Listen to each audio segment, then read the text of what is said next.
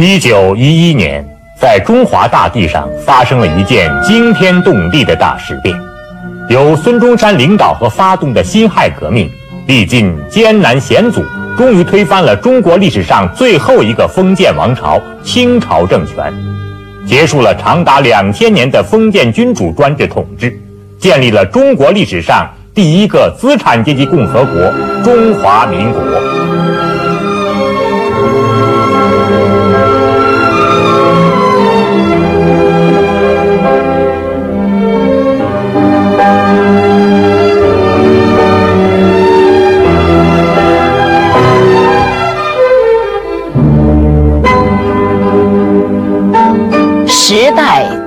就了一代伟人，伟大的革命先行者孙中山的一生是杰出的一生。为了推翻腐朽的封建专制，创立共和，他历经劫难，错而弥坚，走过了一段极其艰难曲折的道路。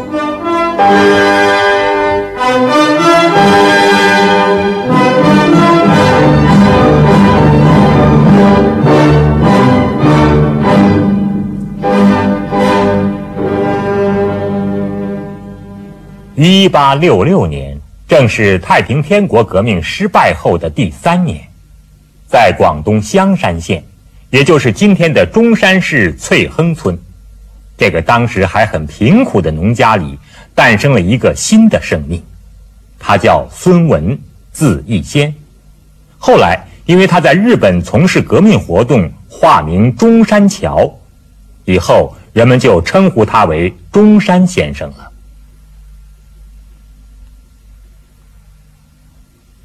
孙中山在孩提时代就亲眼看到帝国主义的侵略和人民生活的苦难，深感清朝统治的腐朽。他非常钦佩太平天国的英雄，时常听太平天国的老战士讲反清斗争的故事。踌躇满志的孙中山称洪秀全为反清第一英雄，而自诩为。洪秀全第二。中日甲午战争爆发后，清朝政府丧权辱国的政策更助长了帝国主义的嚣张气焰。孙中山在现实的教育和启发下，逐渐认识到改良主义是行不通的，必须推翻清王朝的统治。一八九四年秋天，孙中山由上海远涉重洋，来到檀香山。在华侨中间宣传反清革命，酝酿成立革命团体。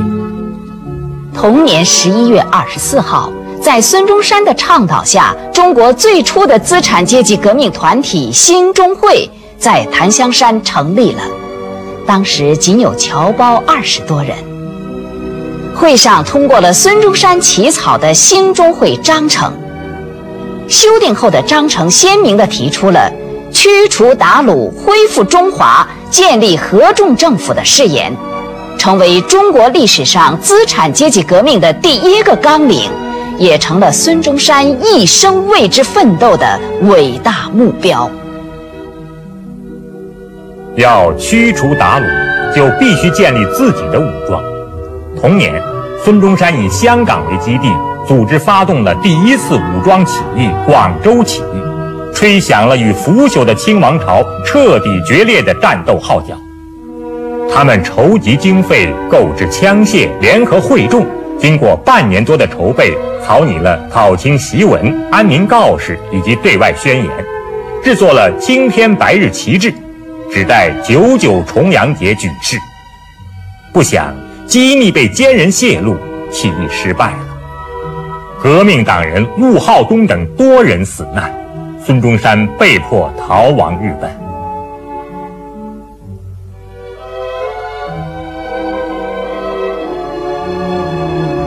广州起义虽然失败了，但是他却拉开了辛亥革命的序幕。一八九六年十月十一号，孙中山在伦敦被清政府诱捕，准备将他秘密押送回国治罪。幸而得到他在西医书院的老师康德黎和吕英华侨的营救。脱险后的孙中山，在国际上开始作为中国的职业革命家而驰名。在旅居欧洲的两年中，孙中山对资本主义社会有了更加深刻的认识。欧洲工人运动的发展和社会主义思想，也给了孙中山很大的影响，更加坚定了他倾覆清廷、创建民国的志向，初步形成了民生、民族和民权问题同时解决的三民主义的思想主张。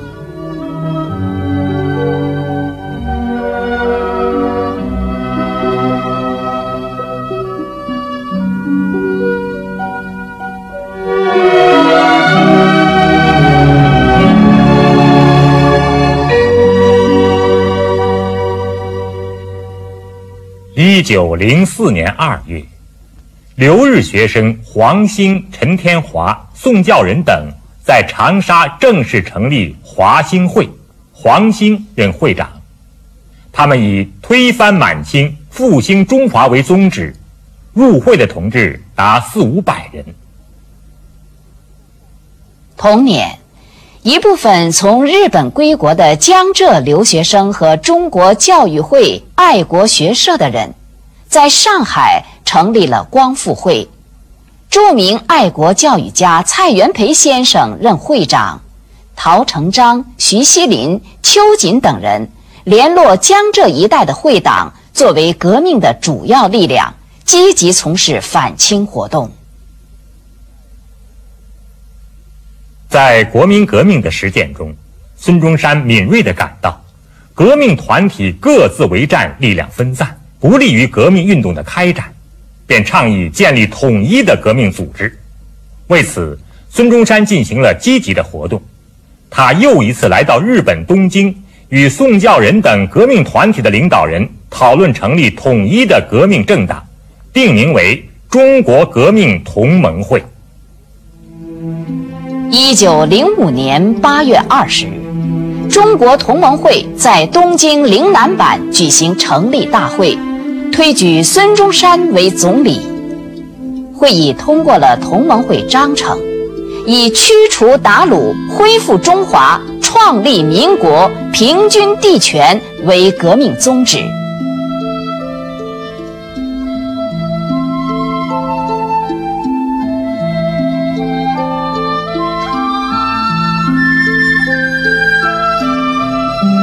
同盟会总部设在日本东京。国内分为东南西北中五个支部。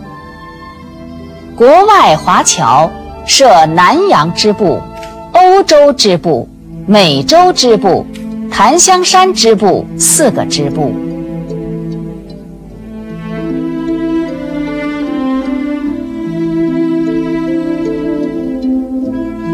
一九零五年十一月二十六号，同盟会机关报《民报》创刊。孙中山在《民报》发刊词中，第一次将同盟会纲领概括为民族、民权、民生三大主义，这就是孙中山倡导的三民主义。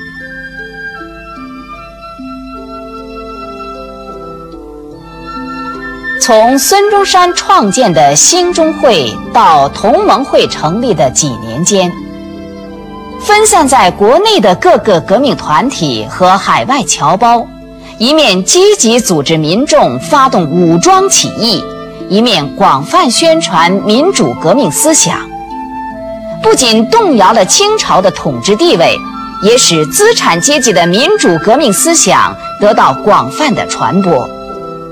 知识界一批年轻的留日学生为此做出了杰出的贡献。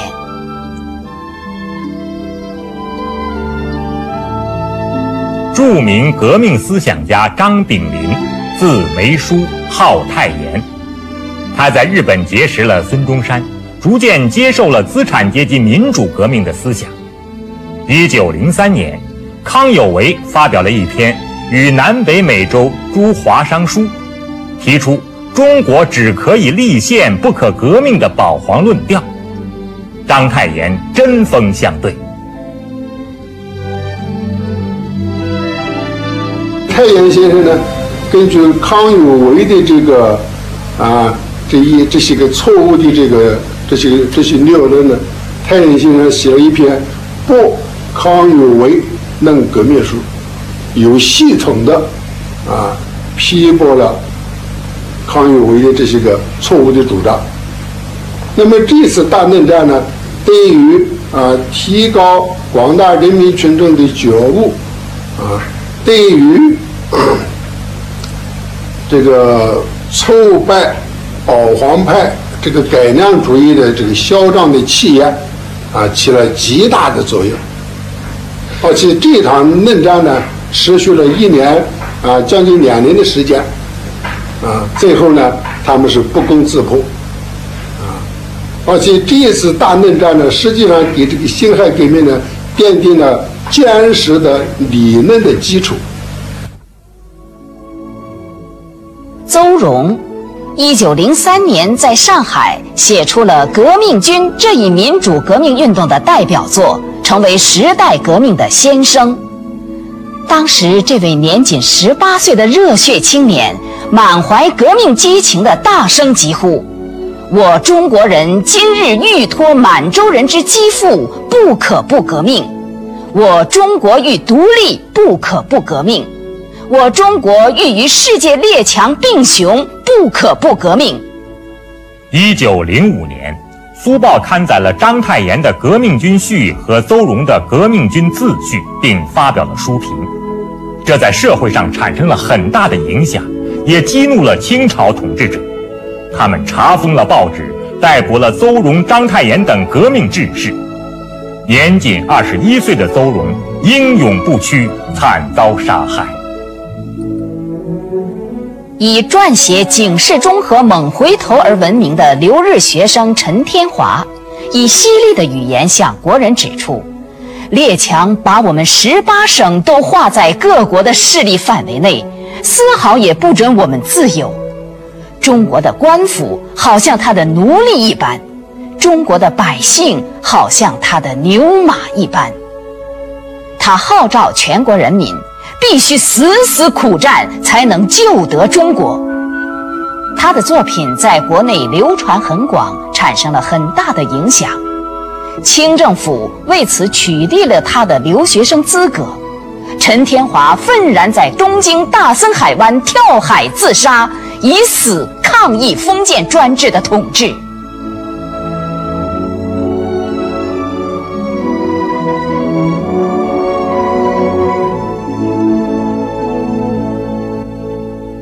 在同盟会成立的最初三年中，孙中山领导的革命党人还发动了多次武装起义。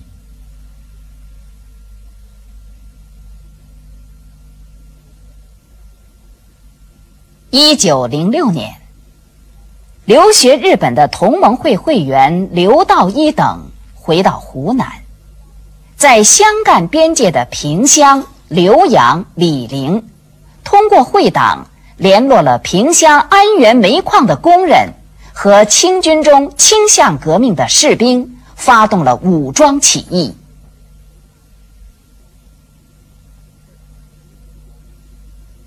这是中国工人自发的参加政治斗争的先声，也是由同盟会领导的第一次武装斗争。起义虽然失败，却进一步扩大了同盟会在群众中的影响，鼓舞了革命党人的斗志。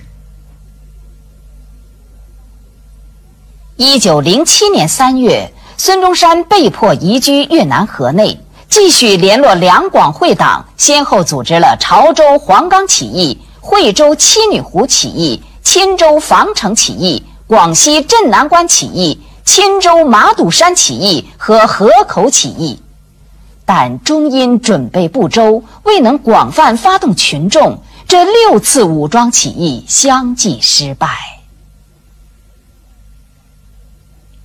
活跃在皖浙一带的光复会会员。也策动了一次起义，起义的领导人是浙江的秋瑾和安徽的徐锡林。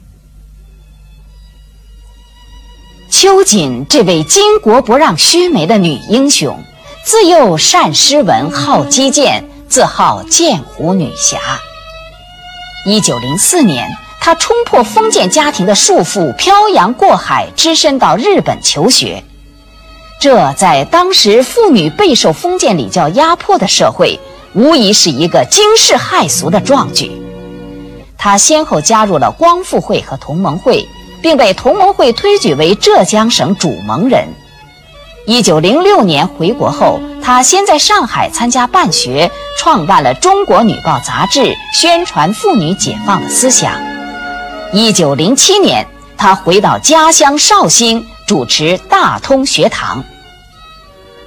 大通学堂是光复会在浙江的一个重要据点，在这里，秋瑾和徐锡林联络会党，招募革命党人，进行政治和军事训练，培养了许多反清革命的骨干。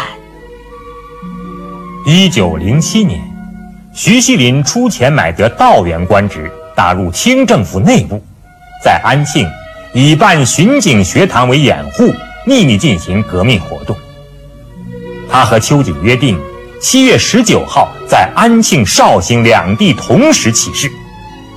七月六号，徐锡林借安徽巡抚恩铭到学堂参加毕业典礼之机，将恩铭击毙，率学生攻占了安庆军械所，但是因为起事仓促、孤立无援而失败。徐锡麟被捕遇难。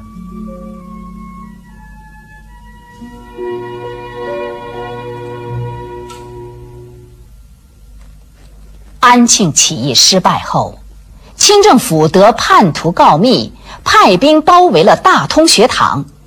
秋瑾临危不惧，组织学生拼死抵抗，终因寡不敌众而被捕。第二天。年仅三十一岁的秋瑾在绍兴宣亭口被杀，行前他大义凛然地怒斥敌人，从容就义。为纪念秋瑾烈士，孙中山亲笔题写了“巾帼英雄”四字，歌颂这位中国近代史上杰出的女革命家。一九零七年十二月，爆发了镇南关起义。孙中山率领黄兴等人来到前线，亲身参加战斗。他激动地说：“反对清朝政府二十余年，此日方得亲发炮轰击清军耳。”起义失败以后，他鼓励大家说：“今日革命风潮已盛，民心归向我们，只要我们意志不衰，困难是挡不住我们前进的。”一九一一年，中国人民反抗清王朝统治的斗争进入高潮。四月二十七号，广州市内爆发了激烈的战斗，这就是震惊全国的广州起义，又称黄花岗起义。这次起义是孙中山和黄兴亲自策划的。一九一零年十月，孙中山先生在滨南屿召集这个。主要的同盟会的干部以及华侨的各个支部的主要负责人来开个开秘密会议，主要就是讨论按照呃黄兴那个呃新南那封信来布置广州起义的事情，筹一笔大款子来进行这个呃起义。起义军由黄兴和赵升任指挥。在广州小东营成立了指挥部，准备在四月十三号发动起义，但由于部分革命党的秘密机关遭到破坏，起义临时改在四月二十七号。这一天，黄兴率领一百二十多人攻入两广总督衙门，总督张明奇越墙逃跑，黄兴下令焚烧总督衙门，转攻都练公所。经过拼死战斗，起义军终因孤军力薄。激战一夜后失败，广州人民不顾危险，收敛殉难烈士尸骸七十二具，合葬于黄花岗。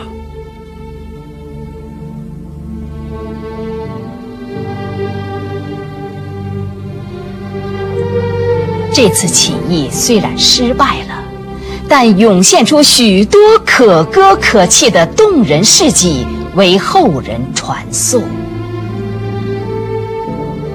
敢死队员林觉民、方生栋、郁培伦等革命志士，他们都很年轻，都有着幸福美满的家庭，但他们甘愿为天下人谋永福，而牺牲家庭的幸福和自己的生命。我父亲常跟我母亲啊，这个说。没有国就没有家，所以一再啊，这个就宣传以孙中山先生那个振兴中华的那种精神。他在牺牲之前是三月二十九凌晨，他就写了两封的绝笔书，一封写给我祖父的，一封写给我母亲的。这两封信现在都存在革命历史博物馆，写的非常慷慨，因为当时中国是鸦片战争，第一次鸦片战争一九四零年，第二次中法、英法这个第二次鸦片战争，一九零零年八国联军以后甲午战争，一九零五年，就是。看到中国已经是要被列强瓜分的这种悲惨的境地，人民处在水深火热之中，在这种情况，就青年热血，觉得国家存亡，自己匹夫有责的，再加上孙中山先生一再要提倡不推翻满清，创立中华。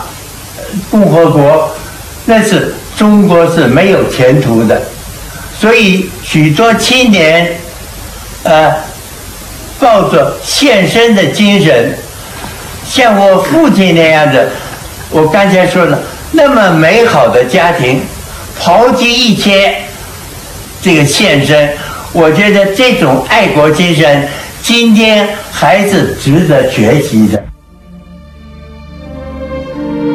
旅居欧美各地的华侨反清革命组织，捐款修建了烈士陵园。孙中山为烈士墓题写了“浩气长存”四个大字，令后人永远缅怀先烈们不朽的革命精神。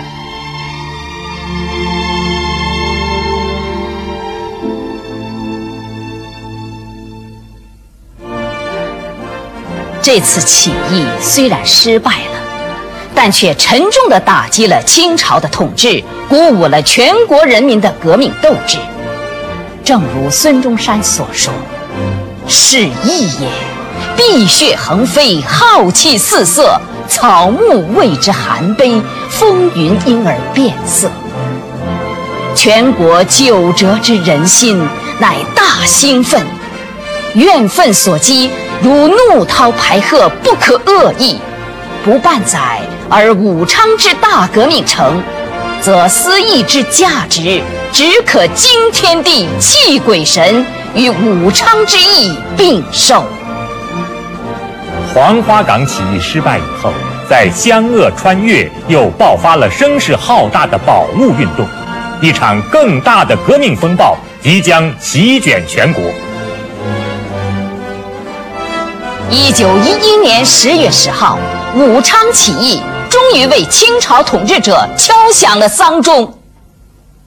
号称九省通衢的武汉，是清王朝统治的一个重心，也是革命党人积极开展活动的地方。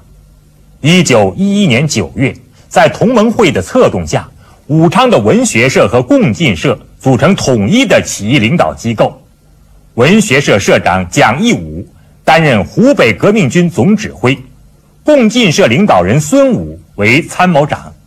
起义的主要力量是湖北新军中的文学社和共进社的会员。起义指挥部设在武昌小朝街八十五号，预定在十月十一号起事。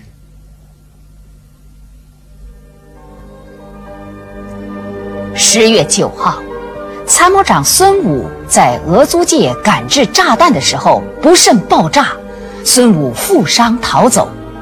起义的旗帜、文告、名册不幸落入清政府手中，宪兵、巡警开始了大搜捕。起义总指挥蒋义武逃离武昌，起义将士多人被捕，其中刘复基、彭楚藩、杨洪胜三人于次日晨英勇就义。临行前，他们高呼“民国万岁”，孙中山和未死的同志万岁，表现了革命党人大无畏的气节，被后人誉为“辛亥革命三烈士”。以后，武汉人民为纪念这三位烈士，将这条路命名为彭刘杨路，并建了这座纪念亭，供后人瞻仰。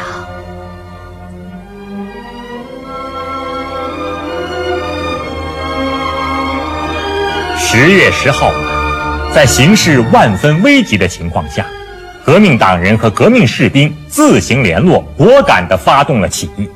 熊秉坤带领新军攻城第八营的士兵，首先杀死阻挡起义的反动军官，冲出营房，占领了楚望台军械库。接着，步兵、炮队、辎重各营和陆军测绘学堂的学生纷纷起义，推举吴兆麟为临时指挥。进攻总督衙门，总督瑞臣和统治张彪越墙逃跑。十一号早晨，武昌被革命军占领。随后，驻汉阳、汉口的新军先后举义，武汉三镇全部控制在革命党人手中，革命在武汉三镇取得胜利。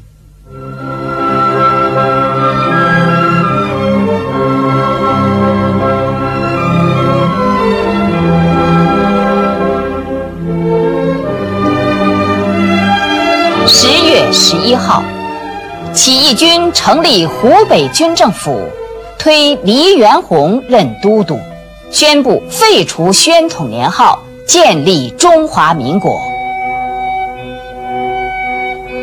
在以后的一个多月中，全国有十几个省先后宣布脱离清政府的统治，清政府迅速垮台。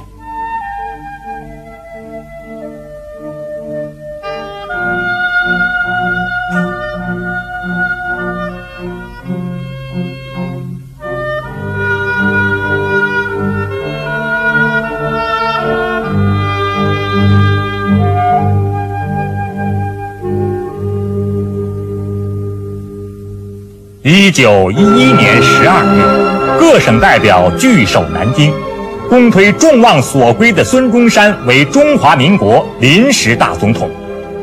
一九一二年一月一号，孙中山在南京宣誓就职，宣告中华民国临时政府成立，同时宣布中华民国纪年改行阳历，是日为中华民国元年元旦。一个资产阶级民主共和国诞生了。这一年是农历辛亥年，这次革命被称为辛亥革命。辛亥革命这个在中国近代史上具有重大意义的反帝反封建的资产阶级民主革命，以其伟大的历史功绩而铭刻在历史的丰碑上，永远闪耀着光芒。